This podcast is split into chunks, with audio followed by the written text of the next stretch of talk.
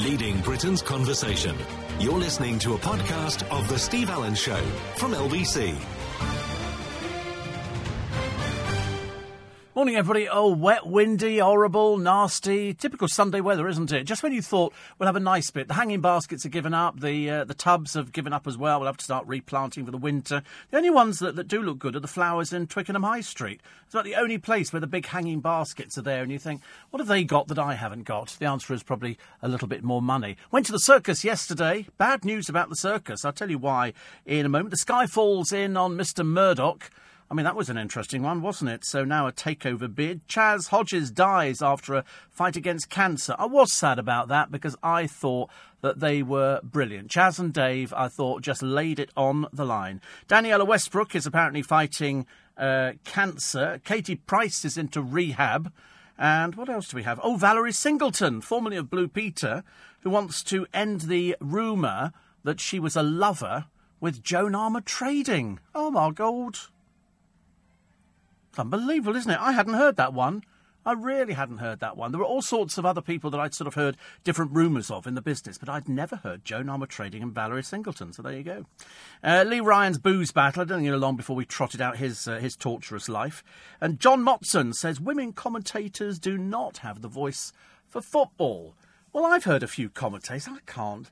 I can't necessarily agree, but I don't know anything about commentating for football. All I know is that, unlike any other form of broadcasting, if you do football commentary, you've got to know what you're talking about. The reason I say that is because it would be pointless for me to even try and bluff it because I don't know who the players are. I'd have to look down, you'd have to wait for them to turn round, get the number on their back, check down the list, and then decide whether or not you can pronounce it or not. So, as far as I'm concerned, I think anybody can, can do football commentary provided you love football.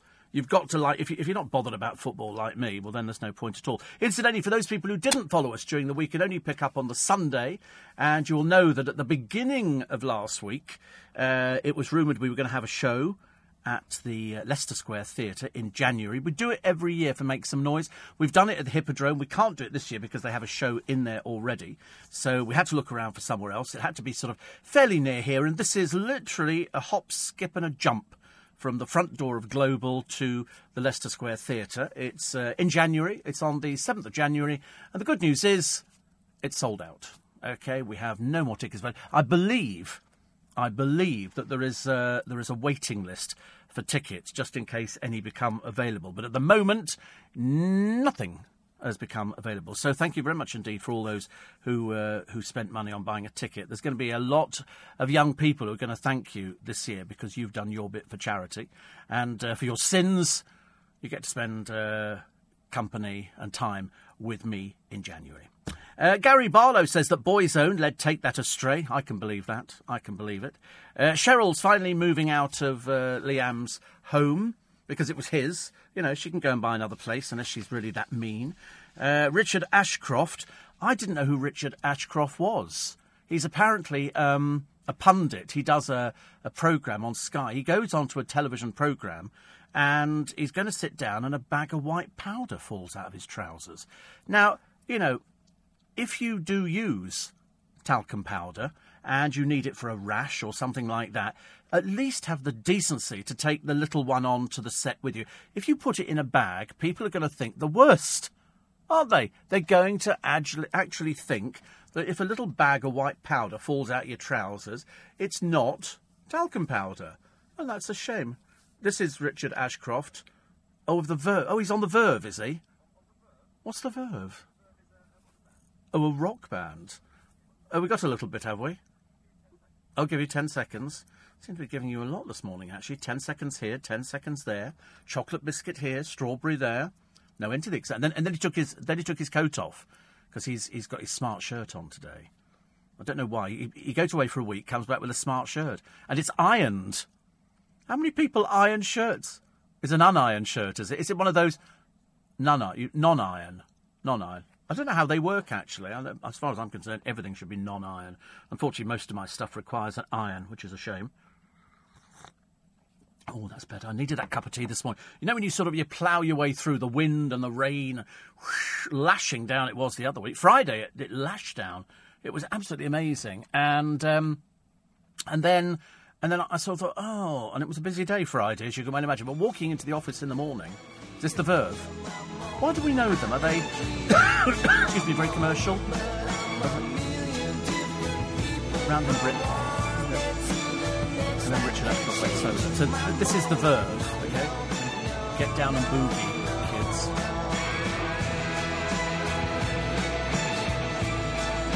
I I remember that one. and. That's the, the running riff for it, isn't it? Is it an old running? Yeah. Drink. that doesn't do it for me at this time of the morning. I'm more, you know, Uberloo, yeah, Mummaloo, Mama, Mummaloo, Mummaloo, the Les Humphries Singers and Orchestra, which we got into the other week. So, uh, Saturday, I went to the uh, I went to the circus. The circus arrived in uh, in Richmond. It's Zippo's Circus, and every year my friend Paul and I go to the circus. Uh, it's because I like the idea that a circus turns up and there's nothing there. And then all of a sudden the caravans arrive and the and the big top gets put up and it's just it's really it's it's like a little town on the move and they all pull together. So in fact you might find people selling programs and popcorn and stuff like that and the next minute they're in the ring doing an act and I love that. I think they work so hard. And so we go and see Zippo's circus. I always buy us best seats in the house. 25 quid each, you know. And I don't I don't mind. I don't I don't begrudge that because to see a, a tent full of uh, little kids jumping up and down and getting excited, waving their coloured light thing. They love stuff like that. They absolutely love it. And we had kids in front of us and to the right of us and to the left of us. And uh, I gave my I got a balloon at the end. All the cars come out and they throw balloons out, and I got one. But the little boy next to me didn't have a balloon, so I gave him my balloon because I thought, you know, be- better that he goes home with a balloon than I walk around on Twickenham Green looking a bit daft. But it was it was lovely. And then they tell us at the end the council want to stop us having the circus in Richmond. What a bunch of miserable little so and so's they are. They do really get on my nerves, councillors. Why would you want to stop something that provides enjoyment for hundreds and thousands of people over the years? So they said at the end, can you write to your local council because they're trying to stop the circus coming back here again? What a bunch of miseries. Honestly, actually, uh, the one thing I thought of, only because I'm cynical, excuse me, I'm just going to have a little cough or very not a little slurp, which is better. And I thought to myself, Richmond, uh, Twickenham Green is actually very nice. It's very nice. They don't do stuff like this on Richmond Green because I think part of it is consecrated. But anyway, no such luck at uh, Twickenham. It's just a green. There's a little cafe which used to be the toilets, and then somebody turned it into a cafe so you can sit outside and all the rest of it. And once a year, or it might be twice a year, the circus arrives. They also have fetes there and everything else. Fetes which, you know, take up even more room than the circus takes up. Even more room. But the circus arrives there, and then all of a sudden, the council go, and we don't want that anymore because we're miserable. And because, and I thought to myself, you don't think that there's a councillor who's just moved in around that area and goes, we don't want a circus. Because that's what always strikes me. I always think, why would you want to take away people's enjoyment unless you're a real bloody killjoy? And that's what I think the council are. There's no reason for it. It's always tied up beautifully. Always tied up, you know, tied it up afterwards. You'd never know that the circus was ever there. You'd never know. That's the whole idea. They arrive, they're so tidy, they're so neat. It's not like years ago. They haven't got wild animals. They've got some horses, and they put straw down for the horses, and that's it. And then the cows go, oh, we don't want a circus there. Well, I tell you what, mates and lasses, we're going to be voting you out. Oh, lovely. Uh, 84850 steve at lbc.co.uk. Somebody says, I can assure you Richard, uh, Richard Watsit doesn't know you either. Of course he does. Of course he does. It's just stupid. That's why he's the one on television with white powder falling out of his trousers, and I'm the one who's not. I love it, honestly. Very ha- sad to hear about Chas Hodges. Chas and Dave were legends. They were. Actually, do you know, the strange thing was, I didn't think he was the one who was going to go. I really didn't. I thought they were they were fantastic. They were able to deliver exactly what you heard on the record.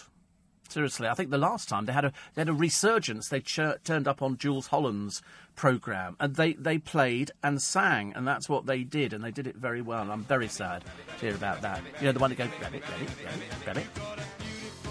I mean, it se- it seems so straightforward, doesn't it? Because they're both Cockneys, and uh, Cockneys sing in a, in a little language, you know, up the apples and pears, and down the other side, because we're living in a, in a slum.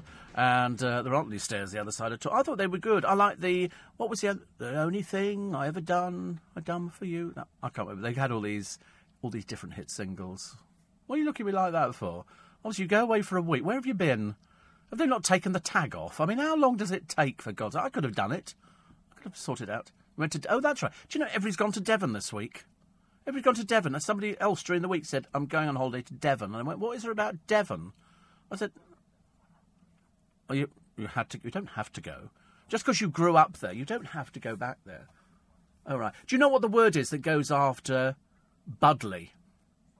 Yeah, it was. It came up on I'm a Celebrity thing, uh, Millionaire with Chris Tarrant, and and the woman looked at it and it, it came up with all these other answers. And I'm going, it's Salterton, it's Budleigh Salterton, and she went.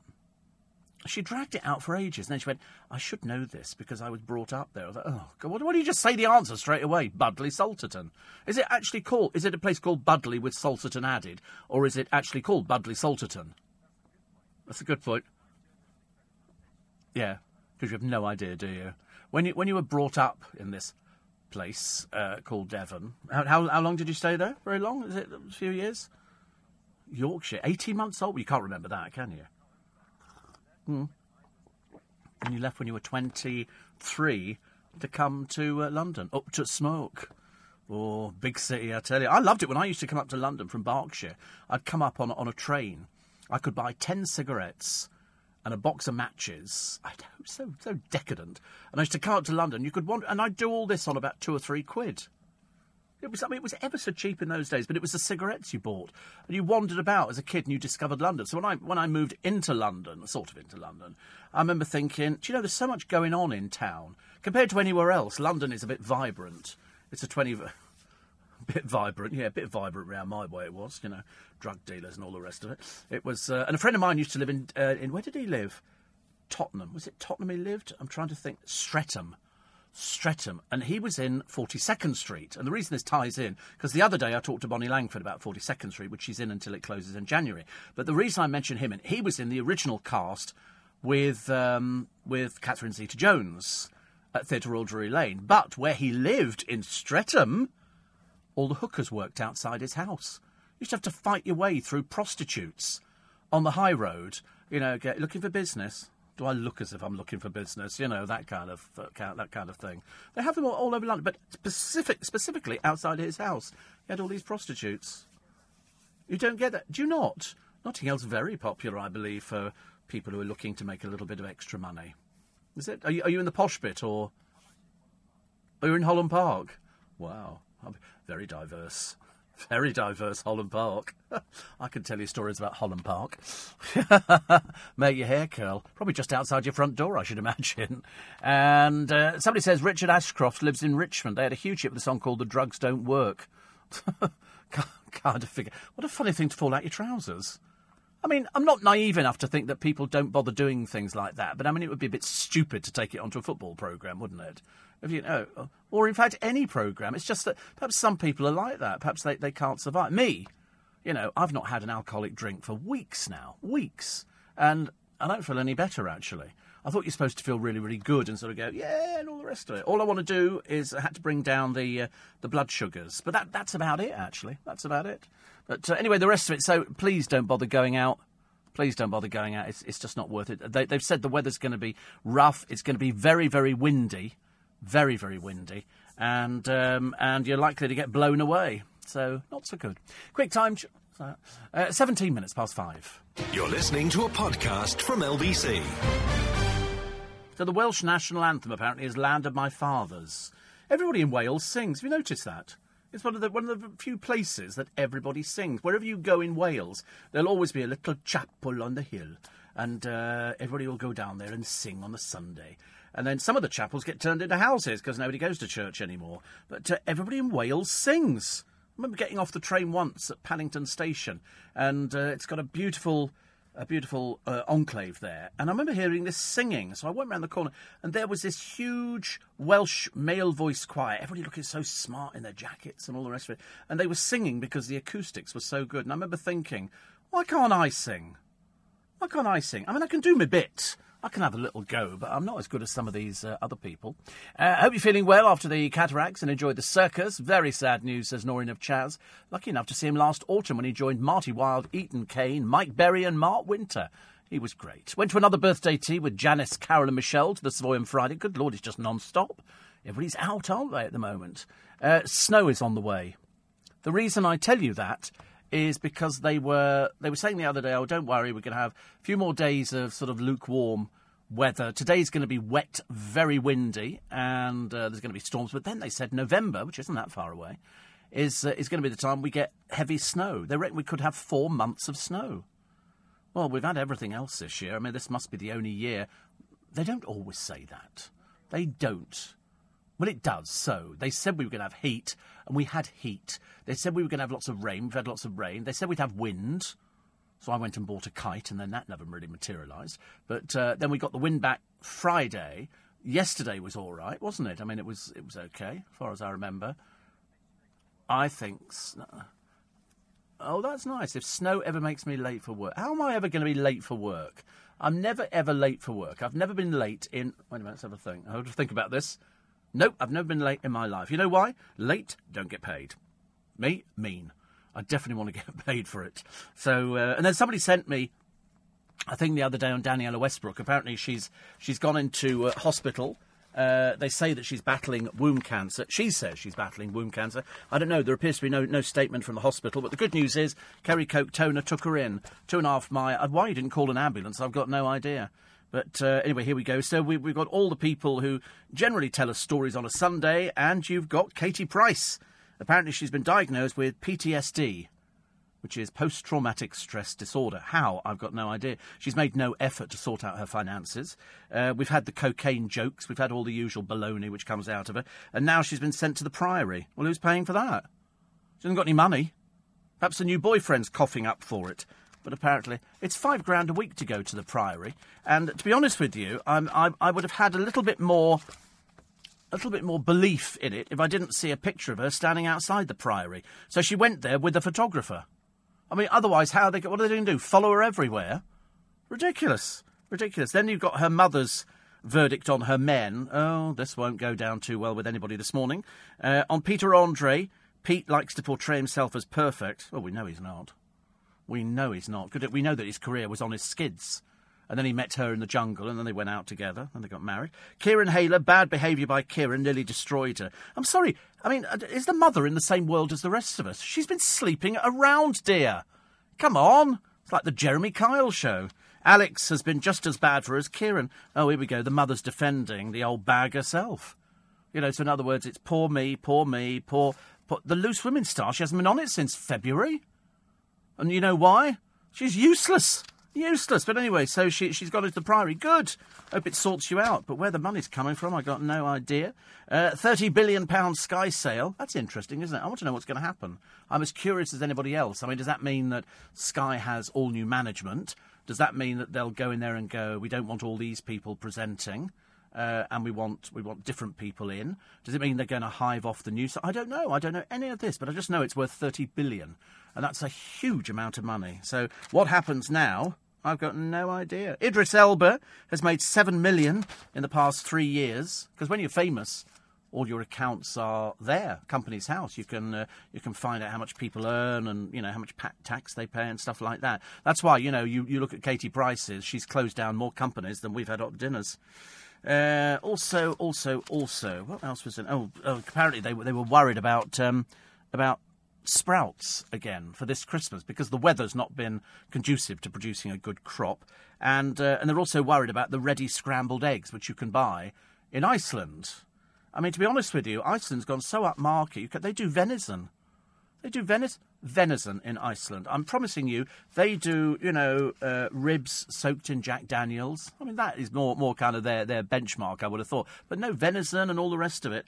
And uh, they're, they're, very posh in Iceland. It's not just cheapo, cheapo food and a lot of people with skin complaints. It's not like that at all. It's completely different. They went up market years and years ago. So I go in there because you can get milk in there. You can get all sorts. I, I buy all sorts, provided it's branded. Provided it's branded. So here's uh, Richard Ashcroft. Sat down uh, yesterday uh, morning and a bag of suspicious white powder fell from his trouser leg.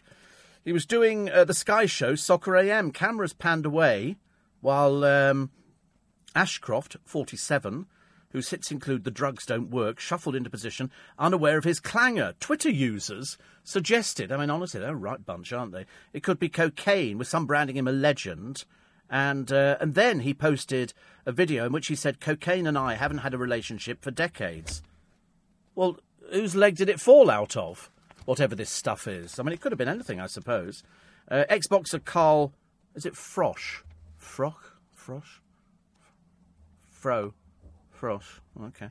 He looked uncomfortable, while uh, Ian Holloway joined in the applause. A TV source said Richard jumped on the couch, and that's when the package fell out. He was not a very lucky man to get caught dropping what looked like a stash. He quickly got rid of whatever it was. Well, what is it then, dear? I mean, you know, if something like that happened and you're and you're going, I've been clean for donkey's years, should you not say, actually, I was looking after it for a friend, or it's talcum powder because I had a slight itch, you know, and I didn't have any calamine lotion, you know, that that that could be the kind of thing. But he doesn't say anything like that, does he? He goes, oh, I've not had a relationship with cocaine in years. Well, what's this stuff that fell out your trousers? I mean, I'm not asking a dumb question, I don't think. Uh, also, also, what was this one? Ashley Roberts has received professional ballroom training, despite insisting it's foreign to her. Oh, she was a pussycat doll. Of course, they, they dance. That's what people do, actually. Chas Hodges, the Rockney genius, dead age 74. I, I loved him. I, I, I think that's very sad. I did tweet the other day, hashtag, you know, no more rabbit. Uh, also, Rebecca Vardy, what a bore she turns out to be, on holiday again with her photographer. And um, she she went to um, somewhere, I don't know, another luxury break, gleefully applying. You, you must be so sad and lonely, Vicky. I feel a bit bit uh, bit sad for you, really, that nobody takes a blind bit of notice of you. It's only because you're married to somebody famous. Nobody gives a toss about you. I'm sorry about that. I wish they did. I wish they did, but uh, but they don't. Uh, Westlife is on the reunion. Oh God, why? Are they doing that for? Six years since they split after they signed a deal with Universal, but they're set to return without Brian McFadden and have also snubbed Simon Cowell by going with a different label. So Shane Filan, Nicky Byrne, Kian Egan, and Mark Feehily. You see, I like I like most of them actually. I can honestly say I like most of them, um, but I'm I'm sort of disappointed they're coming back. Now it's only been six years since they've retired. It seems to be getting shorter and shorter. The gap in between people going, this is our last concert and it's farewell to goodbye. And then the next week, hello, here we are again. We've decided to come and sing some more songs. You think, why did they, why did they do that in the first place? It was like JLS. You know, JLS was sort of very popular, and all of a sudden the popularity faded, and so they all have to find different things to do. And boy, have they all found different things to do. Oh, the good news is petrol's coming down in price. They go, oh, if you buy diesel, it costs this much. Excuse me, I'm buying luxury petrol. It, seriously, I'd rather eat my feet than pay these prices. I paid 143 the other day. 143. Absolutely outrageous. What a rip-off. What a rip-off. Uh, the Madeleine cops out of funds in days. I'm sorry, but I think the public have lost interest, judging by what I'm sort of getting. Uh, although the McCanns themselves have about a million quid sitting in a bank account. So uh, the cops might be running out of money, but um, but the McCanns certainly aren't. They're keeping it going and I just don't know where we go from here. If they've got a proper lead, well, then yes. But they haven't had any proper leads at all. It's just, it's sort of funding a few people sitting in a room doing what? I mean, how many leads are coming in in the course of a, of a day? Uh, everybody's picked up on the cynicism that I had over Zara Tindall, the new ambassador for a pram. In other words, she's a paid advert. That's all she is. All this garbage about she's an ambassador. It's a pram they're flogging, and she's paid to flog it. Okay, it's as simple as that. I mean, you know, it's uh, the pram that she's pushing costs fifteen hundred quid.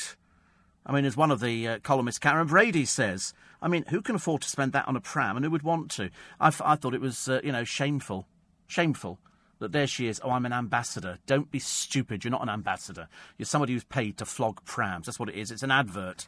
Let's get it right, shall we? We're not stupid. We didn't fall out of trees. God, why do they think we're really, really dumb? Okay, quick, uh, quick uh, time check for you, and uh, it's now five thirty. And with the news for you this morning, is it Philip Chrysikos? You're listening to a podcast from LBC. Morning, everybody. 26 minutes to 6. It's Sunday morning. It's Steve Allen's early breakfast. The wind turbine, apparently, on the M4 helps to power the new Tesco's distribution centre. Well, it was there long before Tesco's moved in, thank you very much indeed. I know because I go to Costco occasionally there when I didn't know we had one a bit closer. And, um, and it was going then. So it's presumably powering the stadium, I should imagine. And uh, somebody else says, Did you see Friday night dinner? No. I don't know what Friday night dinner is. What is Friday night dinner? Oh, this is the one people keep saying you've got to watch it, and I, I never quite get round to it. Uh, Rob saying, very sad here about Chas Hodges. They were legends. They were. They were. Unfortunately, only two of them. It doesn't really. It's like if the Proclaimers, one of them dies, they're a bit stuck. You can't really go out by yourself, can you? And uh, and uh, uh Anish says, "Happy Sunday morning from God's own country." Lovely. And comedy on ice a giant pink blancmange going splat and wibbly wobbling around because it's been announced that Gemma Collins is going to go on to it. I'm a bit bored with this. I felt a bit sorry the other day because the, the worst programme you can ever get is Celebrity Driving School. It doesn't get any cheaper. They've really gone for the low rent celebrities who don't have any following and nobody really cares. And who was one of them on there? Talia Storm. You suddenly realise that they laughingly put her down as a singer. Singer she might be. Uh, unfortunately, she's about the most boring person ever, and so the best that they could get for her felt a bit sorry for the agent, is uh, to stick her on celebrity driving school. I mean, it's just part of old rubbish, isn't it, really?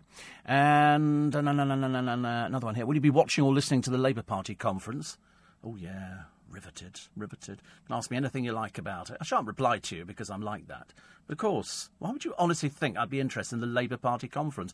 In the same way, I wouldn't be interested in the Tory Party conference, and I wouldn't be interested in the Lib Dem Party conference, and I wouldn't be interested in any party conference whatsoever. What? And listen to people arguing. They can't even agree in their own party.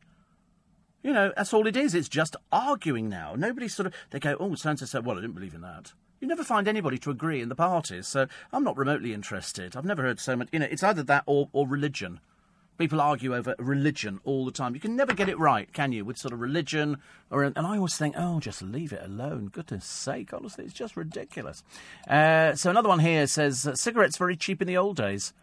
My local corner shop used to sell us individual fags at two p each. Pfft, my day, getting for a penny. Ten quid a pack now. Are they really? Oh, you know, I wouldn't even know. I haven't bought, well, obviously, I haven't bought a packet of cigarettes in, in a long, long time. But they used to sell them on the station, on the underground station. There used to be a, uh, a machine. You put a penny in, turn the handle, and one cigarette would come out.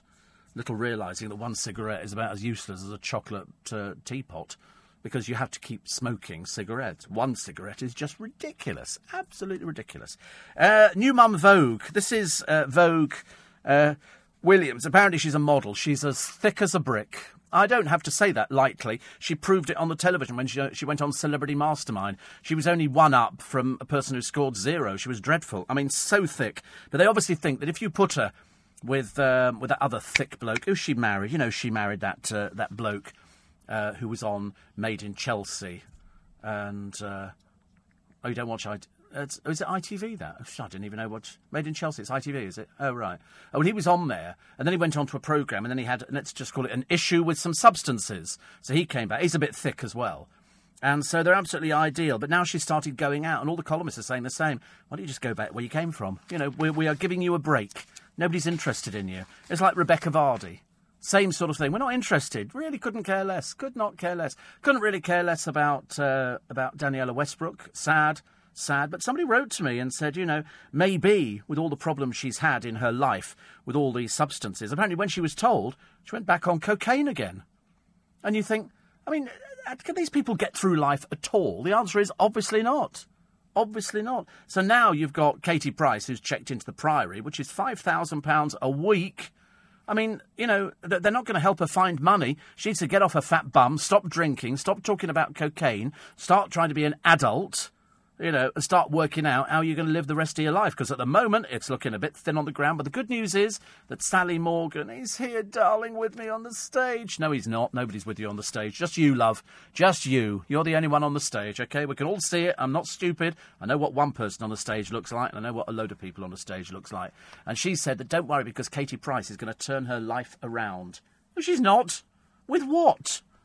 With what? How can she turn her life around? There is nothing. I mean, as it is, every time I turn on the television, there's dreary old Kerry Katona droning on about how she's turned her life around. What is it with these people? Who cares? Who cares? You know, it's like it's like the producer saying to me, you know, I've turned my life around. Well, you know, as I don't know him that well, you know, we know each other quite well, but not, not that well. You know, I don't mind. It's got nothing to do with me. You do what you want to do. But the, these people who live their life in the media. They have to tell you. I don't care. Kerry Katona could still be shoving half a Colombia up her nose. Nothing to do with me. That's what you want to do, you do it. But don't drone on about it and start pretending you've turned your life around, because I'm not buying into it, okay? Whether or not you take Danniella Westbrook to hospital, I'm really not interested. Uh, I'm more interested, and we expressed a little bit of concern about this earlier on, a sex club is running. Wipe the smile off your face. £10 a head whipping workshops uh, with discounts for the disabled. It's worth breaking a leg, isn't it, to actually get a discount? But uh, lovers of flogging and something called impact play must bring their own kit, although tea and toasties will be laid on. Bring their own kit? Who's got kit at home? Stuff like this. S&M expert Amelia Hawke is to host this five-hour torture tutorial. Five hour? I couldn't do five minutes. Stop it. Don't need things like that. Be people listening getting a little bit, little bit fruity this morning on that one. But apparently, oh wait a minute, we're all right. Phew, God, it's in West Bromwich. I had this horrible feeling it might have been in London, but it's not. And uh, but they have got some tickets for the uh, the afternoon seminar seminar in November. And uh, if you want to want a ticket for that one, so it's open to beginners and veterans. Veterans. I have to tell you something. I'm going to tell you something now. And I don't think I've told anybody the story, but uh, it was quite funny because no, I can't tell you. I've just realised I can't tell you. I can't tell you. But it was somebody that I knew, not not knew them really well, but knew of them. They had a name in the business, not not radio, but they had a name in, in the business. People knew of them, and um, and I'd seen this person over the years. Anyway, when he uh, um, he was. Comp- oh, how can I do that? I can't, can't tell you too much about this. I've got to be very careful. Uh, it, it, doesn't make a difference because he isn't alive anymore. But it turned out that he was he was a bit of a stickler. He was old school. He wanted people to you know wear suits and look smart all the time and all the rest of it. And it turned out somebody said, "Did you know what old so and so's been up to?" And we went, "No." We went, "He's in spanking videos." And we went, "What?" This is somebody we knew. It's almost like, you know, somebody telling me that the producer's been sort of caught out bird watching or, you know, feeding tits or something like that, you know, which he might do. I don't know. I mean, greater tits, I think, around his area, so he's very lucky to have his own table. But, you know, to actually. So, and, and so they went, no. I said, no, it can't be true. They went, no, I promise you, he's in a spanking video where he puts young girls over his lap and, and spanks them on the bottom. Where the pleasure is in that, I can't imagine. But anyway, so then somebody sort of sent us a clip of it. It is him. It is him. It's actually him doing spank. Isn't that peculiar? I mean, I've often wondered, you know, people who sort of like we've had a couple of uh, of old uh, people on Love Island, and it turns out that they've done dirty stuff on the internet. Mind you, you've got Lee Ryan, haven't you? Lee Ryan's done dirty stuff on the internet. Thank you very much indeed. But the BBC still insist on putting him on there. But that's the BBC for you, mainly because they all went, oh, "Put him on there, shall we?" They like that kind of thing. But uh, this this spanking one, I mean, just kind of knocked me sideways. Knocked me sideways. Eight four eight five zero Steve at lbc.co.uk. Uh, Valerie Singleton wants to end the rumours. Apparently, there was a rumour, I hadn't heard this one, uh, that Joan Armatrading and her had an affair. Uh, now, I knew Joan Armatrading was gay, and I think she's married her girlfriend, but there was a rumour, and Valerie Singleton said, I want it, I want it stopped. We never had an affair. And I'm, I thought, oh, right. Yes, I didn't think so. I thought Valerie Singleton had an affair with somebody off Blue Peter. I don't remember it being a woman, put it that way. But, you know, all these things come back years later and you start sort of, you know, it's like if, if the producer said to me, you know, if somebody said to me, oh, did you know that, that your producer had been out with so and so? And I went, really? You know, I would, I would express interest.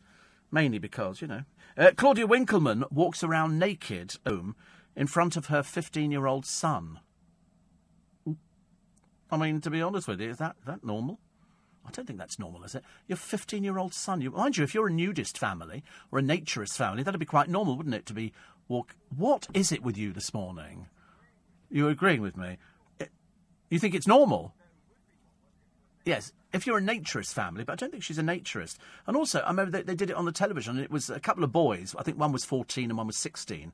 And they were all naturists with their family, and they would bring their school friends home and would hope that their parents weren't gardening bending over picking up weeds and stuff like that. Stop it. Honestly, I'm trying to approach. Stop it.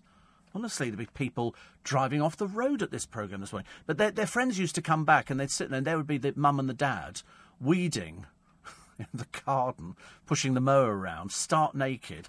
And and then the boys would go, and then eventually the boys sort of went, "We don't want to go on holiday with you anymore. It's a bit icky." You know, I mean, nobody sees their parents naked, do they? Unless you're looking through the keyhole. But I mean, you just don't you just don't do things like that. But this Claudia Winkleman thinks it's quite normal. Her son obviously has different ideas. I think that's really bizarre. I mean, I, I, don't, I can't condemn it because it's not my family. You do what you like behind closed doors. You were talking about petrol prices, says Andy. I was on the M27 near Southampton a couple of hours ago. Petrol one pound fifty a litre. One fifty a litre. What am I paying? Oh, I think I'm paying. No, I'm paying more, aren't I? I think I don't know. Whatever it is, it's such a pain. It really is. It's just so expensive. So expensive. Marilyn's mum and Madeleine's mum, sorry, has shut an online fundraising store. I don't know, you can't win with the McCanns, can you? It's like, you know, try and do something. I thought they had about a million quid sitting in the bank, about £900,000. But then they have to save it because they might owe it in libel costs to this uh, Portuguese guy who wrote a book about them saying they're responsible for her death, which I thought was a bit stupid because they've got no body.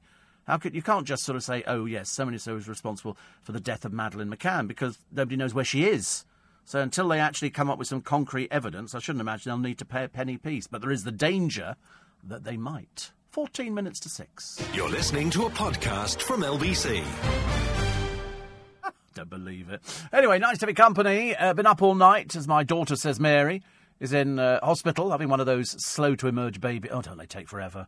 Don't they take forever? You wish you wish you could blow a whistle, don't you? Go out. Come on, come on.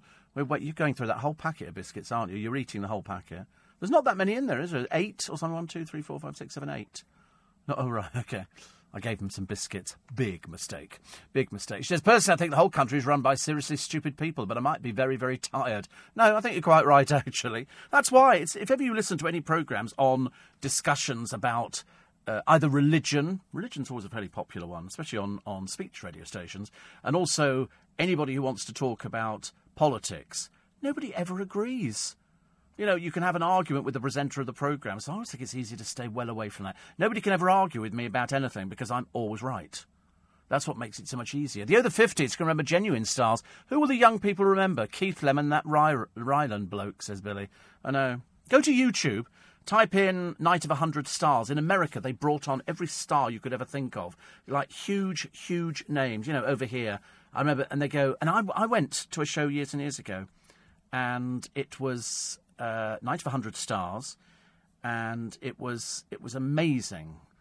Ginger Rogers was there, loads of people, Esther Williams, names from from the big Hollywood days, and it was fantastic. And then they introduced the people who were in soaps and stuff like that, like Emmerdale or things like that. It just sounded ridiculous. Ladies and gentlemen, here we go. Esther Williams, who did all the diving films. She died into swimming pools and stuff like that. And uh, and then they go, and here's so and so, Paddy the Mule from Emmerdale. And we go, yeah, right. It was never the same. Never the same. But you, you watch some of these people. But you're right, Keith Lemon and that Rylan bloke. I did watch a little bit. I'm hoping that the programme's going to improve, but unfortunately, Celebrity Juice doesn't improve. It just sort of plumbs new depths. I feel a bit sorry for the uh, for the two girls on it who have to just basically just throw themselves to the to the wind. I'm assuming it's done on alcohol. Can't be anything else, can it? So uh, what else we got? What else we got? And uh, I belong to a discount spanking club, Steve. It's called One Shade of Grey. Do you know that there are clubs for people who want to wear um, corduroy? You know, corduroy is considered very, very erotic.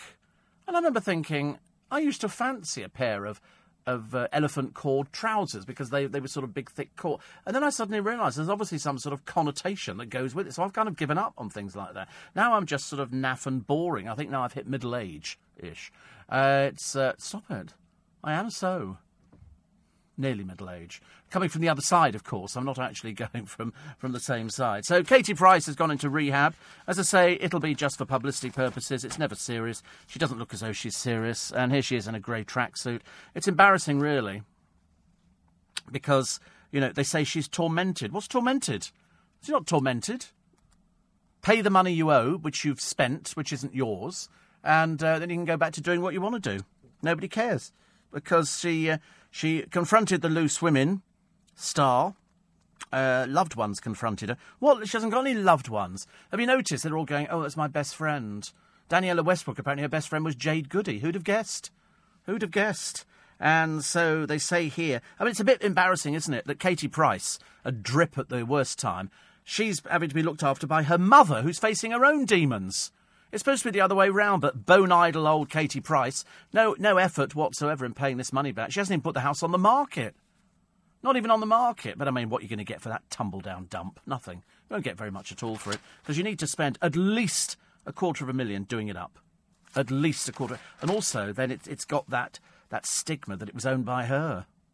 But of course, she owes so much on the mortgage, so she never had any money. It was always just in and then spent it because she went out and uh, bought dreadful clothes because she never got free clothes.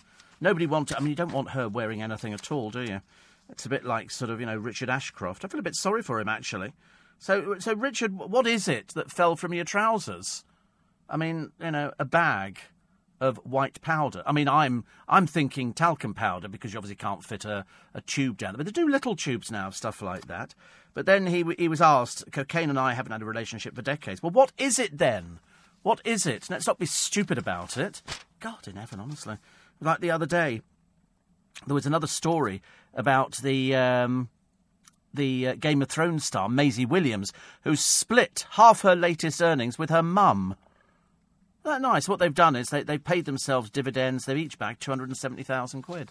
That's quite nice to give it to your mum because your, your parents never have that much. If you're in a fortunate position where you make so much money, then you can sort of help people out. I would if I'd made loads and loads of money. I'd help people out be quite a nice sort of thing to do, isn't it? The Yorkshire Ripper Peter Sutcliffe bleated about being handcuffed and having to wear a hospital nightie after collapsing, collapsing with a bad, bladder problem.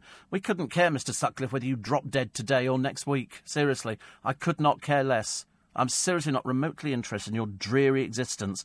He moaned about having to wear a neon suit and being surrounded by medics. Well, I'll tell you, I'd have left you to suffer in the cell. I wouldn't have been that fortunate for you to take you to hospital. But uh, he says, I was forced to wear a hospital nightie. It was humiliating. I know. It's a shame, isn't it, really? But we're, of course, delighting in your misery. Delighting in it. Squirrels. Nuts. Uh, broadband cables. Because apparently, broadband cables, I've never eaten one, but they tell me they taste of nuts. These squirrels are off their trolleys, aren't they? You know what they're like? Woo, off with the pixies. But apparently, frustrated residents have spent months uh, waiting for BT Openreach services, and now the uh, the rodents have eaten them. We had the, we had the same in our kitchen. Our hamster used to be allowed out of the years ago when I was a child, out, allowed out of the cage, and and it was and it used to run behind all the, the, the units. We didn't we didn't worry about it. We didn't worry about it. You know, I obviously kept the cat out of the kitchen when the hamster was running around. And then my mother turned on the washing machine one day and there was a bang and all the lights went out because the hamster had gnawed through the cables. For some reason, mice and squirrels and everything else, they love gnawing through cables and, and paper and stuff like They just do it. They can't help it. Uh, Cheryl uh, has got a new single out. I mean, it's seriously a bit late in life, isn't it, dear? Who's going to follow you? Sorry, is anybody who wants to follow Cheryl? Sorry? Do you want to buy Cheryl's new single? No, no, thank you. It's all about her split from Liam Payne. How dreadfully dull. Who cares? Why don't you just go and get on with your life, dear? Stop being a bore. But uh, it's called Love Made Me Do It. And so uh, talks about her failed romances. God blimey. Not so much a single, dear, more an album, I should imagine. Ridiculous, isn't it? Anyway, Cheryl set to make her TV return next year. Next year. I mean, who's interested? She can't be a pop star now. It's just, it, it's gone. It's finished. Completely finished. Don't even waste everybody's time. Uh, you know, you get little miniatures of gin and vodka and whiskey and Glenfiddich, well, just about anything you can think of. There's a little shop in Soho, just on the corner, and they do all the miniature bottles. And apparently, the little ones of gin um, or whiskey, they're about a fiver because girls can pop them in their handbags. Do you know what that works out at? About £100 a litre. I mean, seriously.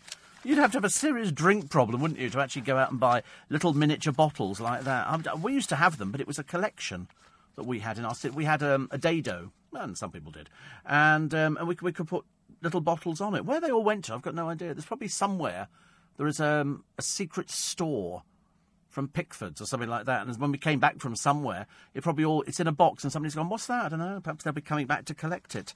Obviously not. Obviously not. Um, so what have we got here? Quickly, quick. Oh, it's food everywhere. Food everywhere. I was watching more food the other day. Who was I watching? Tom Kerridge. he did some roast potatoes to die for. Oh, they looked delicious. Absolutely delicious. And he was showing us how to do quick roast beef. Delicious. roast beef. Well, it seemed fairly quick to me, and he did it so you ended up with a nice piece of um, steak for this for this roast beef. It was it cost quite a bit, but he said it serves like four or five people, which or just one very fat person, and and he did it with um, a lovely set of roast potatoes, which were golden and crispy and shining on my television, and uh, also a big um, Yorkshire pudding. Looked delicious, absolutely delicious. And then the camera panned away, and we all saw the size of Tom Kerridge, and I thought maybe not. He's enormous. He's enormous. But, uh, but it was quite nice. Uh, donkey falls in hole. Here it is. I like donkeys. They had a thing the other day on the telly, and it was about a couple who'd moved to France to, to operate a gîte. And, um, and they also had one of those utes uh, in the garden, and people came. And they had a donkey that gave birth to the cutest little donkey you've ever seen. It was like a little miniature version of Mum, and it ran around the field. Oh, it was so cute. I wanted a donkey over the weekend, and I just I thought how lovely, how lovely to have something like that. But anyway, I, I didn't I didn't get one. I never likely to get one, I should imagine. Or filling out alpacas, and they could sort of make things out of their uh, sweaters, out of the, the wool. You could sort of spin the wool and get somebody to make something. Yeah, well, push me pull you's quite good, isn't it? Yes. From Doctor Dolittle, that is, just in case you'd forgotten. Right, coming up to the news at six o'clock. The new Doctor Who likes a bit of a tipple. Gary Barlow says Boyzone led Take That Astray. Victor Meldrew wants to return. Harry Potter's birthplace in the films. Can't remember the name of the village, but it sounds lovely. It's still on the market. Uh, the students snatched by thugs for cash, Richard Ashcroft and a bag of white powder. Odd thing to put down your trousers at the best of times. Uh, Lee Ryan's booze battle. You're going to be so bored with Lee Ryan, you, are suddenly going to realise he's not the most intelligent person. Have you tried fishing with magnets? Apparently, it's quite popular. You can find all sorts of things. The stomach stitches that can help you lose five stone in six months. And Love Island's Olivia Nobody says, no more cosmetic surgery. Well, we're thrilled for you, dear. I'm sure you're very happy. Of course, no more surgery, no more money, I suspect. You're listening to a podcast from LBC. Morning, everybody. Nice to be company. Welcome to Sunday. Welcome to wet, windy, miserable, you know, typical London weather. But we don't care. We've got snow around the corner. That's what they, well, that's what they say. But then the producer says, "Oh, they always say that." He's sort of, you wait. We'll walk out this door. There'll be an absolute drenching of snow, and I'll, I'll turn to him and go, "See, they were right. They were right. Uh, snow's on the way. I mean, not today. I think we're looking at the beginning of November. And surprisingly, Prince Harry's old regiment and the Queen's bodyguard have the worst drug record in the army. Why would that be? I have no idea. They had a lot of problem, didn't they, down at um, Windsor Castle, where a number of uh, the soldiers were going out um, testing out the Colombian and stuff like. that. I suppose it must be boredom, or they've got too much money. Miniature bottles, Steve. Says Rachel. Hard to come by, however, a local shop sells them, including brandy. We've got loads. We've got loads of shops in London around Soho, little sort of corner shops that sell, you know, bottles of water and Ribena and stuff like that, and sweeties and newspapers and phone cards and everything else. And they sell these little miniature bottles. They've got a whole window full of them, whole window full of these little tiny bottles, and they work out about a fiver. And it's it's false economy. I mean, I think you girls are buying it to put in your handbag. So you go into someone, you go, oh, just have a Coke, pour it in there. You see it all the time, don't you? It's either that or those little silver gas cylinder things, because young people are so bored nowadays that they've got to have something that can get them through to the next thing. Do you drink out of crystal cut glasses, says Josie. Yes. Uh, somebody else says, well, I mean, there's no point in lying about it if you can afford to drink out of uh, crystal cut glasses. I've got all my parents' cut glasses. So I didn't have to buy them. They they bought them. They're big, solid lead crystal. I've got uh, also all the sherry glasses, schooners, half schooners, and I've got the brandy glasses, and I've got carafes, uh, well decanters, uh, which have got brandy in. Who keeps turning off that bloody light out there? It's beginning to get on my nerves now. I keep putting it on because it's so dark outside, and somebody keeps turning the blooming thing off again. If they've turned it off again. You go and put it back on? Go and leave the studio. I shall leave the studio then. I'll go and do it. I want the light on. I want the light on. I can't. I don't like it when it's pitch dark out there. Yes. It's, you know where the light is? When you open that door, it's literally on the thing there. Who's turning it off? In fact, I don't even think the. yeah. It's literally just open the door, run your hand down and you'll you'll find it. I keep putting it on. Somebody keeps turning the blooming thing off. I'll pay for the electricity. There we go. It's only because it. Thank you. It's so. It's so pitch dark out there because we, we had a power cut the other week and all the lights went out. Everything else stayed on, but all the all the lights went out. And uh, somebody obviously walking by to go, oh, I'll turn that off there, making it pitch dark in here. You wait. If I see who it is, I'll go out there. They'll be they'll be tasting liquidized food by the end of today. Uh, what else we got? Victor Meldrew wants to return to television, uh, not as Victor Meldrew. He wants to come back as another character, so I quite like that.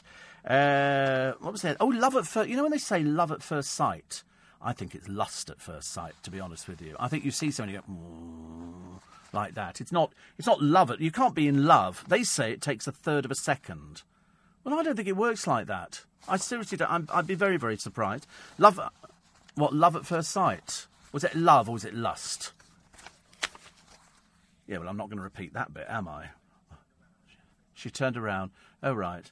He said he saw somebody in a bar. They turned, and, and, and he, thought they looked quite nice. And then they turned around, and and are you still with her? Oh, there you go. Then it's rubbish, isn't it? Love at first sight. It's lust. Did she not? She didn't spot your your beauty. Oh, that's always the way, isn't it?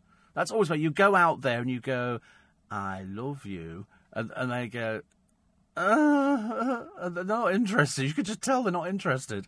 And it's awful because, because you're then in an awkward situation. You don't know whether to sort of pursue the conversation or just sort of, you know, throw your hands up in the air and dig a grave and throw yourself in it. Because that's sometimes the, and then you go, and then you see them talking to somebody else. You think, what? You thought that was better than me? How little you know. How little do you know? it's always good, though, isn't it, really?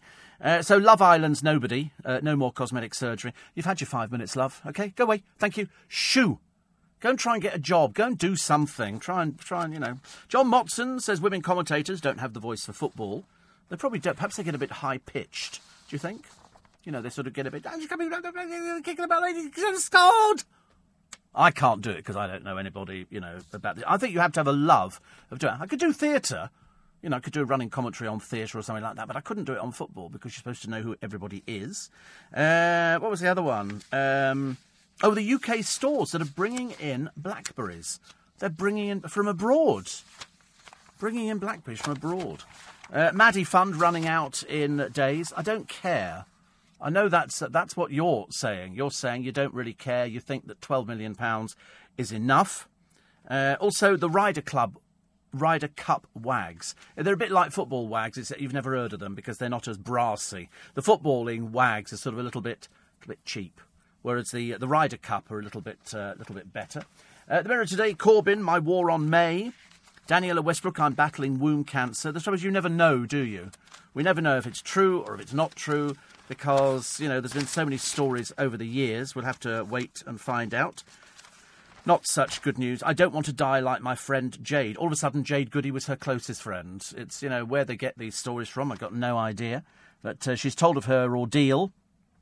And as I say, it's it's almost a way of, you know, I mean, so she goes to Marbella, she gets very drunk, she does cocaine, and we're expected to provide sympathy. You know, she doesn't have any sort of control over herself at all. She has to rely on another person who's been through roughly the same kind of thing. She says using drugs isn't my usual sort of baloney. Isn't my priority. Getting to my appointments is blah blah blah blah blah. If I do cocaine, I feel so horrendous. So she's obviously admitting she's doing cocaine still. You know, as I say, there's stupid, and then there's really stupid. Uh, uh, uh, Lee Ryan says, "I'll be strict Lee." He vows not to get into love triangle. Do you know, when you have a conversation with him, you suddenly realise what the word dim is, because it'll be that. Believe you me. You look at some of his sort of uh, quotes uh, over the years, and uh, they're all out there. I haven't seen any of it. I couldn't care less. Not remotely bothered. Uh, it's just it's just a reality show. It's just that they, they get paid a, a fee and they go on there. I'm more interested in all the nice tributes to Chad Chas Hodges, who's died aged 74. And um, Dave Peacock, bandmate on Chas, his music buddy and longtime pal, says he was a music junkie. I feel like I'm in the twilight zone. You do, don't you? When so- when somebody dies who's very close to you, you feel as though you're, you know, there's a part of you that's, uh, yes. We've got some great quotes from Lee Ryan. I try to be kind to people, to treat them with respect. There's something really mysterious about lions. I haven't shaved my private parts, but I dyed them once for a laugh. I still have imaginary friends who I talk to in my head, and my perfect girl would be pretty mad, but one you can have a conversation with. Yeah, unfortunately, Lee Ryan's not capable of having any conversations. It's uh, you know he's he's just he's just mad, isn't he? Really, just completely mad and untrustworthy and bankrupt. So there you go. We got the set. How lovely. Uh, Jimmy White is a is a snooker legend, I believe. Now, I don't know very much about snooker. I just know men in tight trousers bend over a table and try and get their balls into the pockets. And that's as far as I, I don't know anything else about them. I don't know if I know that there's a lot of uh, they have a lot of drugs. We have had yeah, yeah we've had loads of people over the years who've, who've got involved in drugs. I think it's boredom, and uh, and they also have girls. Uh, there's one here. She's a walk-on girl. She's a darts walk-on girl. That means she comes on holding up a sign or something. I think there's a, there's a lot of those sort of people out there, and uh, she is what what she is. You know, it's boobs out the front and bleach blonde hair, but in this case, it's dark hair, and her name is Jade Slujic, something like that. That was just I think. I think she's uh, she's anyway, but uh, she she's going out with him. She's 32, so she's fairly old for a darts walk-on girl, and he's 56. And uh, he says Saturday nights have changed and uh, they say that uh, he's fallen for her. She's obviously trying to further a career, so that's. I mean, otherwise, why would you be remotely interested in somebody of that age? Just ridiculous, just ridiculous. Uh, la la la la la la la la. In the papers today, um, um, um, soccer. No, I like the United, a Manchester United football. Nemanja Matic has pledged 63,000 so a young cancer patient can get treatment. Wouldn't it be lovely if you could read that about the Beckhams? Wouldn't it be lovely if they go, the Beckhams have got £300 million. They've just decided to donate £100 million to charity to help, you know. But I never read that. I never read that at all. Perhaps she sits there keeping a tag. Oh, how well, it's. Uh, see, the producer said to help Brooklyn get a career. Because Brooklyn doesn't really have anything, he just sort of faffs around, really. He can't take photographs, he can't make a cup of coffee, and he gets very homesick, and he's got tattoos. Uh, it's just a bit of a nightmare to be Brooklyn Beckham. In fact, to be the whole family. It's like being the Von Trapps, but they can't sing. Do you play any? Look at that weather. What? Oh, well, it's going to be terrible. I mean, I've got my uh, my my special umbrella with me. Special umbrella. It doesn't blow inside out. It's a, it's a, shoo, yeah, it's a gustbuster. It's a gustbuster, and it's lovely. It's really amazing.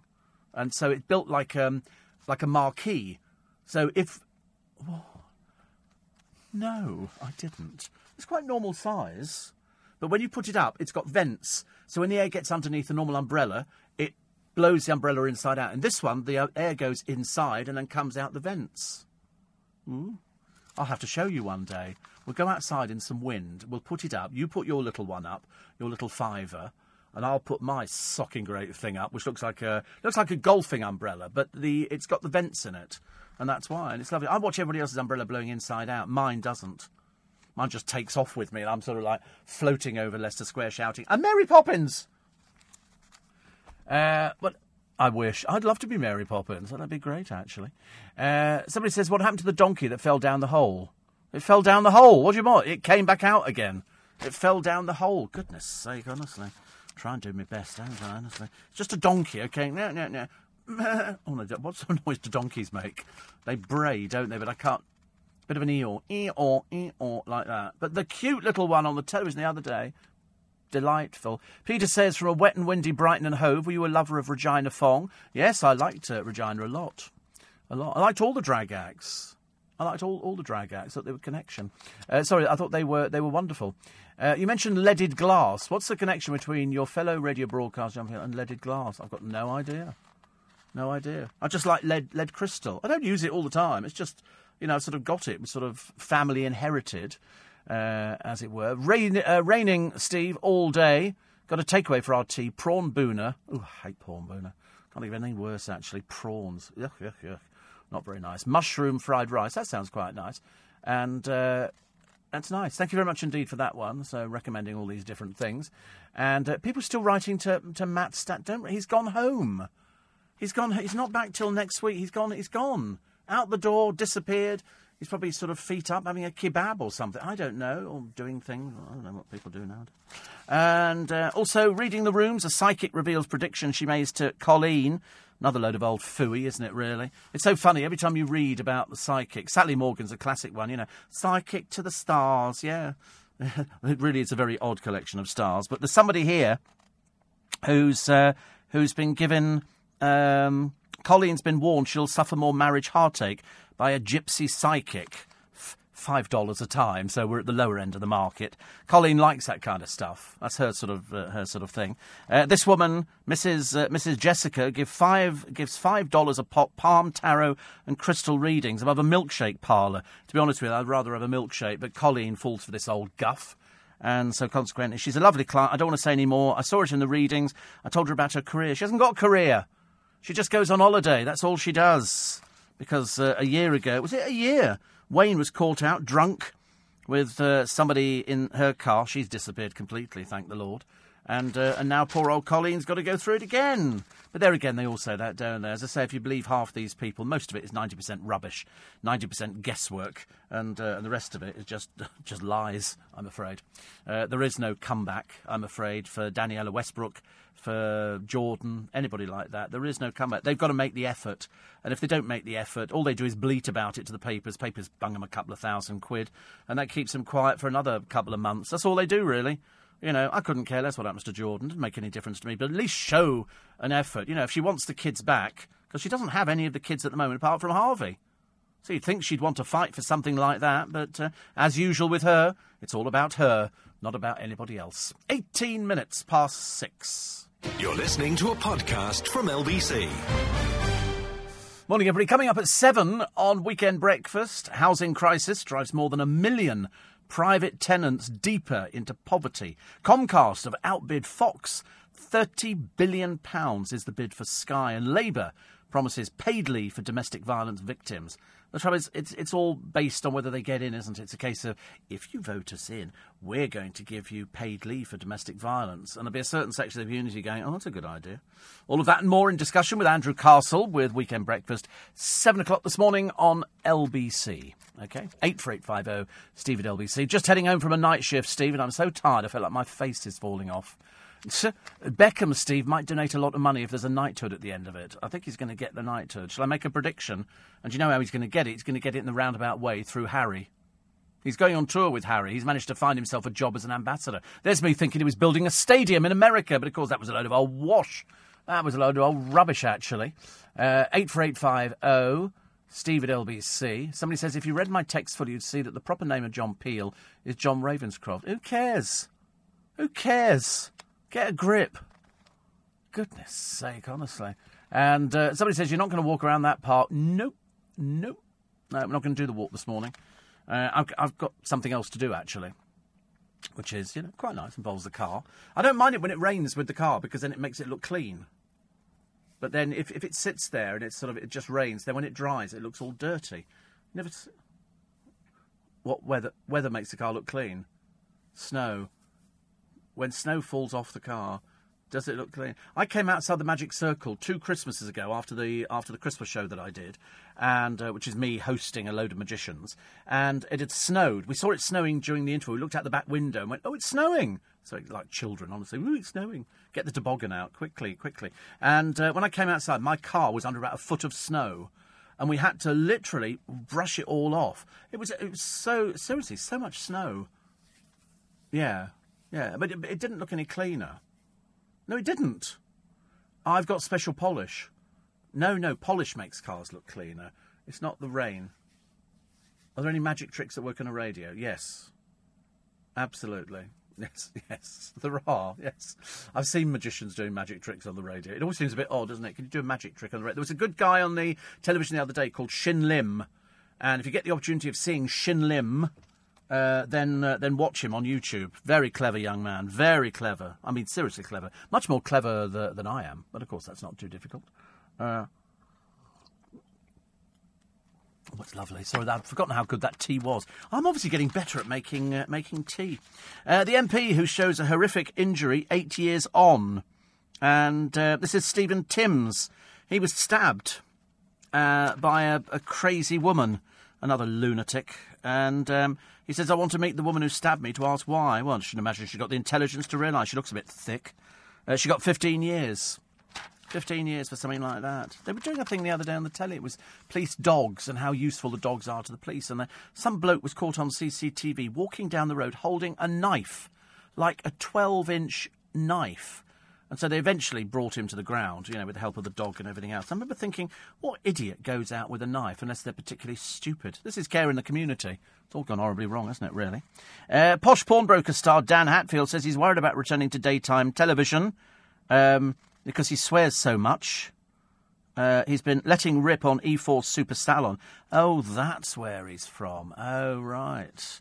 What is it with these people? They think they want to be celebrities. He's doing this Super Salon. I'd forgotten who he was, actually. I just thought he was a bit naff on there. I thought he was best on posh pawn, but at the moment, you know, not so good. Picture of Roman Kemp. He says he wants to be a TV presenter, but fears his age holds him back. He's only 25. He says, especially as a male presenter, very hard to be to be young on a TV show. 25, honestly. How depressed do you think I feel? Luckily, I don't harbour any, uh, any aspirations of being a TV presenter. I'm struggling with being a radio presenter. Thought I'd say it for anybody else. Uh, he says, um, people don't trust you. They trust Dermot. They trust Ant and Dec. Well, we don't trust Ant anymore, do we? We don't, not, not really. He says, there's not a lot of young presenters. You have to wait for someone to take a punt. Yeah, I mean there is, you know, it's it is a, a problem, but they always say it comes to those who wait.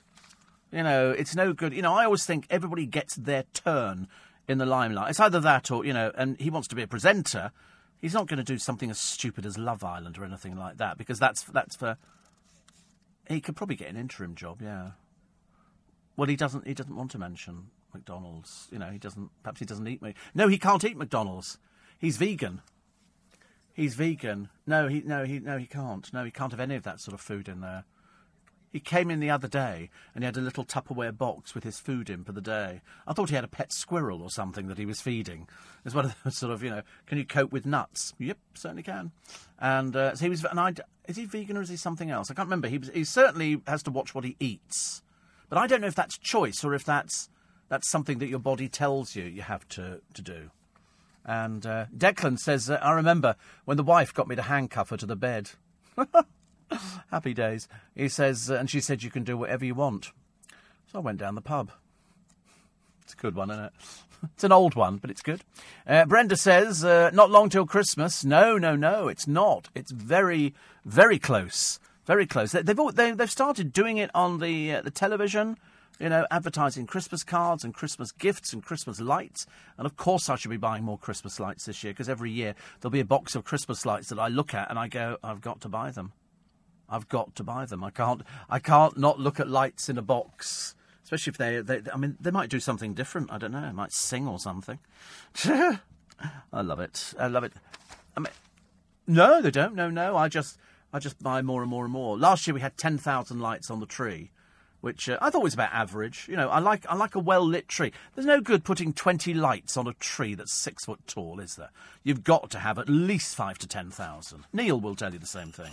Anybody who listens to this programme, dashing through the snow. Actually, very shortly we might be dragging our heels through the snow. Of course, I'll be the one with the umbrella that doesn't blow inside out, and you'll be the one who, within five minutes, will be looking like a snowman. Do you want to build a snowman? What was that from Frozen, wasn't it? Did you ever see Frozen? No, you didn't. You got really into it, and then. Oh right. Oh, shame. Never mind. No, but what was the last film you watched? You, are you sort of a good film watcher or something? Yep. Oh, you like Fellini? Oh, right. Wow. His his stuff's very avant-garde, isn't it? Yes. Did, oh, you like it? Yeah. I was a little. Have you really? Good heavens. Well, that tells us a lot about that. Federico Fellini. Federico, yes. I can't remember any of his films off the top of my head, but I just know that they always involve naked people.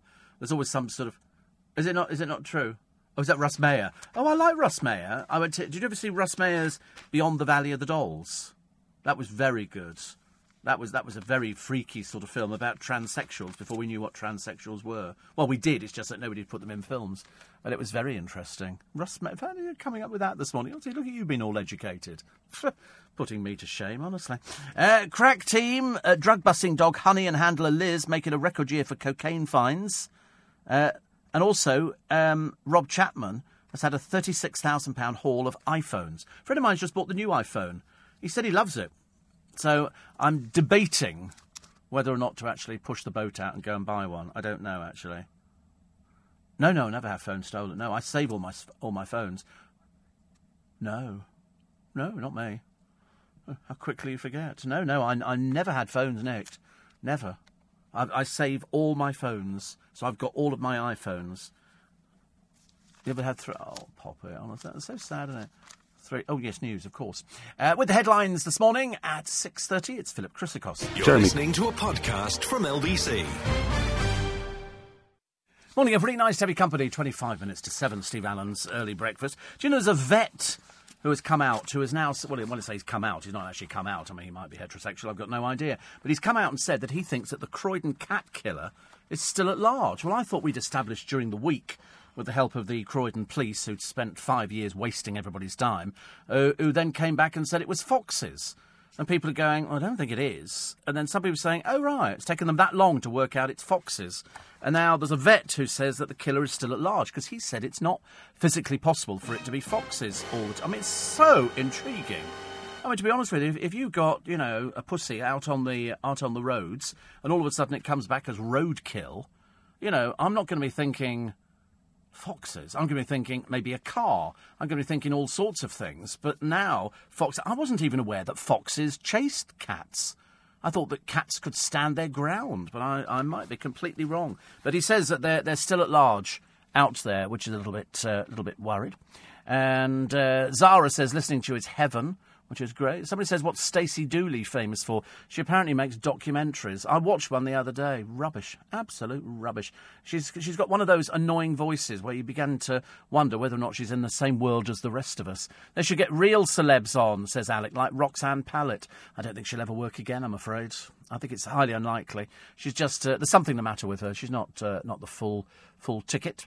Uh, staff at Homerton Hospital get a big, uh, big thumbs up today, which is quite nice, isn't it? So, uh, congratulations! I'm sure you um, must be absolutely delighted to get a thumbs up. Nobody ever talks about the uh, the people. Katie Price should move her pink horse box into a caravan park. She sold it. I think the pink horse box has been. I think it has because she certainly bought something else which was a lot a lot cheaper, and and she'll be, she'll be living. Well, apparently she'd bought a Winnebago, and we're all saying, I mean, with what money? Don't tell me the credit card companies. Are, so what's she? What's she got money for? She hasn't got any money. She even if she sells the house, the small profit that she makes on the house, she'll have to pay back because she owes a fortune all over the place. She's got no staff anymore. Not that she ever worked hard enough to actually meant that she couldn't do the cleaning in the house. I mean, she must be the most bone idle person that's ever been. And then somebody says, I mean, obviously talking about charity, you know, and says, "What do you do for charity?" You're either very stupid, Martin, or you're in a home or something like that. I mean, has matron allowed you to use the telephone? I mean, goodness sake, I've just done a sell-out show. What are you talking about? Sold out. Miranda Hart tells stories, says Dallas, of how she used to go on family holidays to the seaside with mum, dad, and the sister, and both her parents used to like strip off and let it all hang out. Oh no. So, I mean, I, always find that very embarrassing. very embarrassing. Petrol in Botswana is about 60 pence a litre. Let's all move to Botswana, but I don't think they've got any radio stations out there that would be remotely interested in me. But 60 pence a litre. And uh, Steve says, Jim, can you go to these clubs just to be spanked? Or do you have to do some spanking? What are you asking me for? I don't know. I'm just telling you what's on offer. It's uh, well, I'm not telling you what's really on offer. Uh, rained all day here yesterday, Steve, and then somebody says, "Do you play musical instruments?" I have been known to uh, to play uh, musical instruments. Uh, I can do. Don't look like that. Be surprised. I have hidden talents. I can play a flugelhorn, which is a cross between a trumpet and a cornet. I can uh, I can do comb and paper. Very, very good comb and paper. Ken in Kidderminster says the connection with John Peel and leaded glass, the answer is his name was Ravenscroft. Ravenscroft was that cheap glass that they used to sell. It was done in two bits and then cemented together. They used to sell sets of it all over the place. Everybody, at some point, who bought you know, a flat or rented a flat in London or a bedsit or a hovel or whatever it happened to be, you must have had Ravens Ravenscroft glasses at some point because they came in a box. It was the ideal Christmas present. You could buy somebody, you know, a set of glasses, and uh, I, I had them. I was very pleased with them actually. Uh, Steve uh, just back from a damp dog walk, now ready for my shift at the hospice, says Tracy. Good for you. Nice to know that people are, are walking and uh, also working for this. And uh, somebody says, um, the other morning you said on your programme, it's a good day for crumpet. The wife groaned when she heard you, and she accusingly asked me, Did you write in to LBC asking Steve Allen to say those words? As if. I said, no, no, no. It'd take forever, wouldn't it, really, to get sort of through anything like that? And then somebody says, um, strangest thing on Friday, I went on LBC with Eddie Mair to give my uh, reaction as an opera singer from and based in uh, ROI and worked chiefly in the UK. And then it's disappeared. And the rest of it's disappeared, which is not so good. Not so good. Somebody's advised Matt Stadlen to read a few verses from the Quran. Can't quite see Matt Stadlen reading verses from the Quran. I shouldn't imagine he's even picked up. And um, how come you didn't do the podcast with the rabble for Studio 3J? I didn't do it. I didn't do it. I didn't go to it. I, I, I had an otherwise a very important um, thing to do, and so I didn't do the uh, the noisy podcast, which would have been very noisy. I've yet to find out. I should probably find out this week actually uh, exactly how it uh, went on. Uh, quickly, what have we got? Daily Star. What excitement have they got on the front page? Strictly Lee, my booze hell, boring little twerp. Honestly, you just wish he'd disappear, don't you? The silliest boy in Christendom. But again, oh, I want to dance with so and so. I love so and so and it's Grace. Olivia Attwood, she used to work as a trolley dolly. Now she thinks she's some sort of Z-list celebrity. She doesn't want any more surgery. You need to get a life, love. You seriously need to get a life. It's all looking a bit tragic for you. 27, she's previously hinted she's had ops including breast enlargement. No kidding. Oh, dear. Hold me back on that one, Olivia. I, I might faint. You might have had breast enlargement. Good Lord above. Well, that's appealing to the lowest common denominator. But apparently she isn't keen on having regular ops like showbiz rival Katie Price. I don't want to burst your bubble, Olivia Darling, but she's not a showbiz rival. You're not even in show business. Okay, nobody knows who you are. You know, they'll always get you to, to strip off and show your underwear, but then, you know, you're well versed in doing that. But you, you don't have a showbiz rival in Katie Price. There's nobody, seriously. You're just all by your little lonesome and getting on a bit. Katie Price was doing it at 16. You're 27. All you can do is walk up and down an aisle going, tea, coffee, coffee, tea. Should I put that in the overhead locker for you? Uh, twists and turns of the. Do you know the Rubik's Cube? Did you ever buy a Rubik's Cube? Everybody did it. When he first made it, um, he didn't make any money out of it because he hadn't patented it. Patented it. And I used to cheat. I used to take, take the thing apart, then put it all back together again, which used to make me feel very happy. But um, so when he brought out some, he brought out the Rubik's Snake, and the Rubik's Snake was the thing that made him money. But the Rubik's Cube didn't. Copied by everybody all over the world. And I remember talking to a 13 year old boy who had written a book on how to solve the Rubik's Cube. So I invited him in on. Well, it just sounds like somebody eating crisps, doesn't it? Doesn't sound like the Rubik's Cube at all. What have you got? Sort of a list of, you know, sound effects. It's amazing what you can find. We used to have years ago at LBC a whole load of records, and it was all sound effects, like the sound of beheading. And seriously, and it turned out it was a cabbage which somebody had chopped with um with a like a scimitar kind of thing, and had all sorts of things because apparently the BBC Radiophonic Workshop used to have another workshop, and so if somebody was coming, as they go, somebody's coming down the garden path, and they'd have a tray with shingle in it, and you just crunch your way through it, and we we all now you know carve coconuts, you know, standing like horses and somebody knocking on your door, and they had doorbell and all that kind of stuff, and sleigh bells. A lot of the David Attenborough. Do they have? I tell you where they did do made up noises. It was a thing called oh, I can't remember with Richard Hammond, and it was. Um, it was lots of people entering a competition, and they'd have to jump from this balloon to that balloon. Do you remember Wipeout? But they used to put like, like on all those kind of sound effects. It was a bit like Wimbledon, you know, where the women used to come on, and frankly, you'd thought it was sort of weightlifting for junior beginners. And they and with Richard Hammond, they I used to say to him, I loved that program. Why they axed it, I've got no idea. It was the best thing ever. All these people, yeah, I can jump across big balls on sticks, and it turns out they couldn't. Yes, the Argent. Well, the Argent. The, you know the reason it was dropped apparently because the um, they thought it was a bit dangerous. Go to Zippo's circus.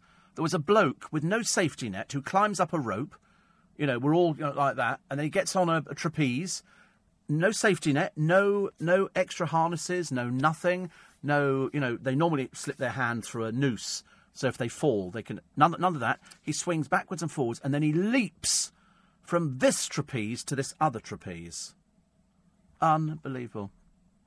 I have to walk through Leicester Square. It's a similar experience. It is similar. Sometimes, you know, I'm on, I'm on the thing, swinging backwards. I used to love going swinging. Why don't they make playgrounds for adults? They don't. They make them for little children. They don't appreciate them. They don't appreciate them. You go to a little place. Why can't they make an adult one? And then we could all go there and sort of do a bit of working out or something. I don't want to do a working out, but I mean, you know, round my way we have the River Thames. It's very nice, very exotic. And uh, it runs through quite a bit of London. And there's a kiddies' playground there, but all the kids and even the, the, the older kiddies want to go on the, on the swings. Why don't they just make an adult version? Why don't they make an adult version? Stop faffing around building cycle lanes. Give us a kids' playground where, you know, we can exert a bit of energy. I'm sure there's a few old pensioners out there who would love to have a go, wouldn't you? You'd absolutely love to have a go. That'd be fantastic. I'd love something like that. That'd be really great. Children's playgrounds.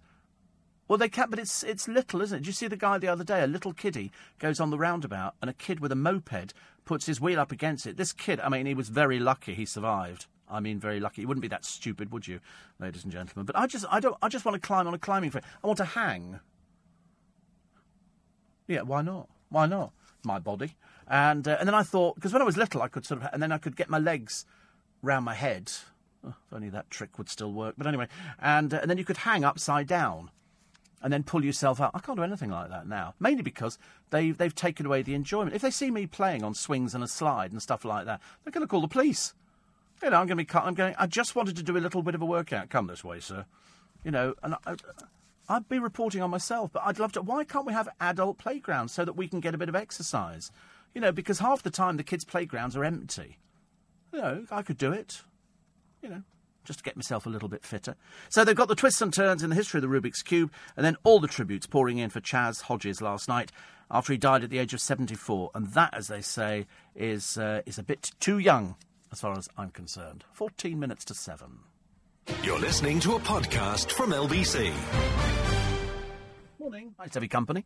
Steve Allen's early breakfast. We've got about another uh, nine minutes I have to leave you in the capable hands of Andrew Castle. Jamie Bulger's killer wants to be freed from prison for Christmas. This is paedophile John Venables has applied for special leave. Apparently, all prisoners, including lifers, can apply to be let out over Christmas provided they meet certain criteria. I would have thought that anything he'd ever done, but I'm not the expert on this kind of thing. But if you read exactly what they did to Jamie Bulger, you'd be saying, I think you can stay in prison and rot for the rest of your life. But that's just that's what we think. Of course, the experts think something completely different.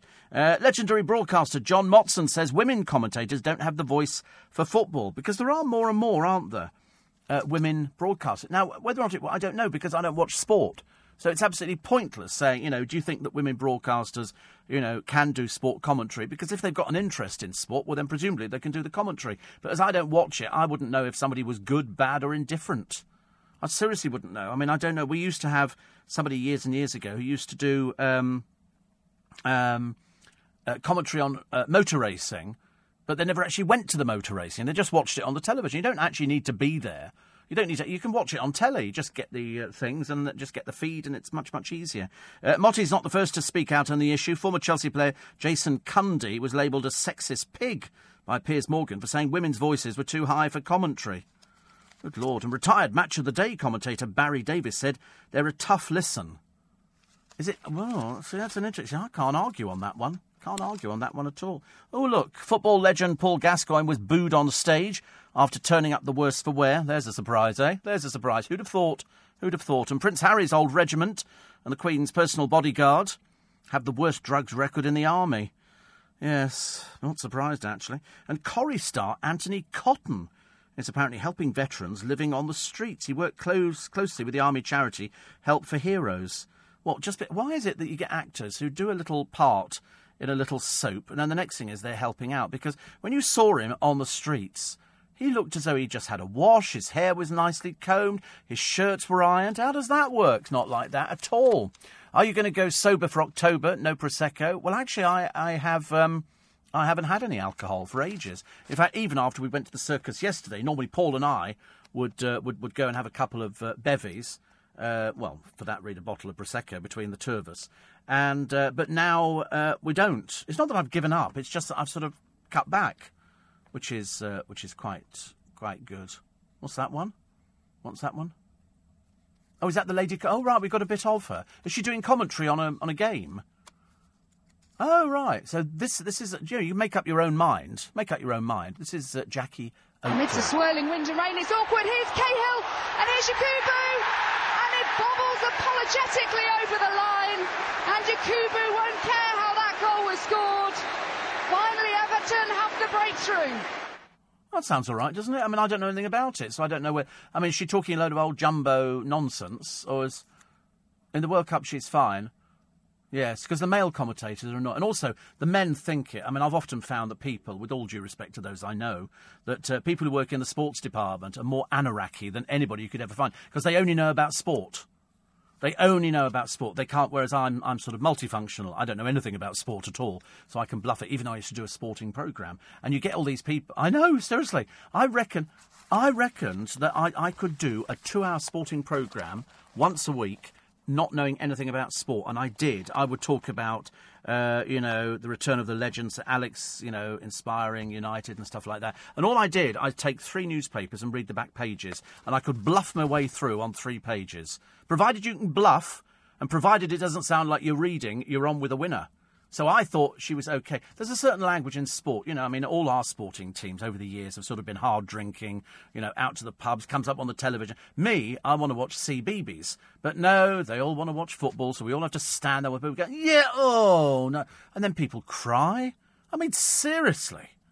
It's a bit dramatic, isn't it? But there's more people go to the theatre than go to football. But I understand where, where people are coming from. But I don't think I have a problem with women doing commentary, as long as they're enthusiastic, and that's it. But you can imagine there will be a certain section of the footballing supporters uh, who will be going, oh, bloody women, oh, women, do we?